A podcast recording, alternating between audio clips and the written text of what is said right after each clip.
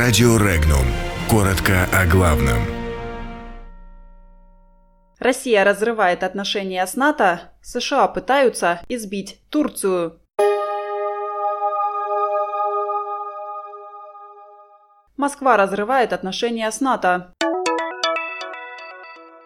Минск заявил о попытке США избить Турцию.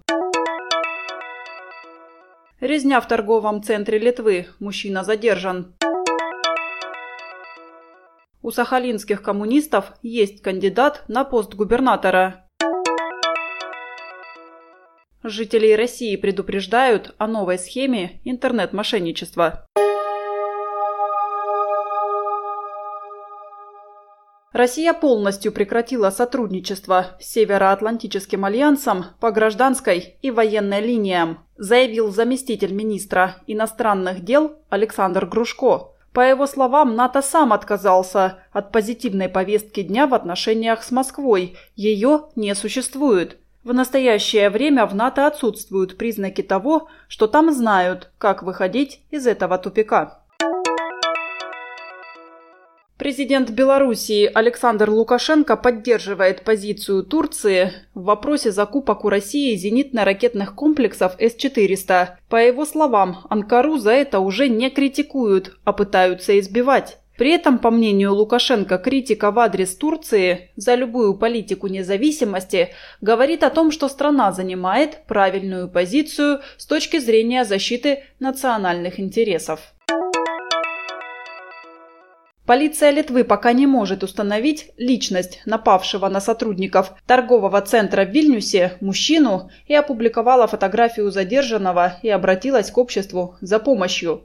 Мужчина говорит по-русски и отдельные слова во время задержания выкрикивал на английском языке. Позже в полиции он назвал свое имя и фамилию и заявил, что является гражданином России. Однако проверка по базам данным не нашла лицо, которым представился задержанный.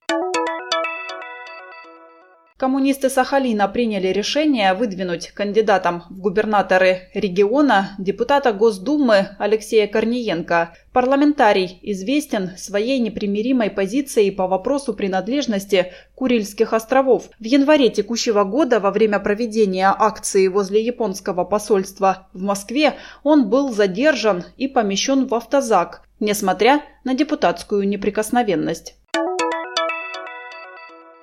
В России интернет-пользователи выявили новую схему мошенничества, с помощью которой злоумышленники выманивают данные у владельцев банковских карт. Отмечается, что пользователям предлагают принять участие в беспроигрышных лотереях или опросах за вознаграждение, после чего злоумышленники просят внести комиссию за перевод документов и ввести данные банковской карты. Затем мошенники выводят перечисленные деньги через сим-карты.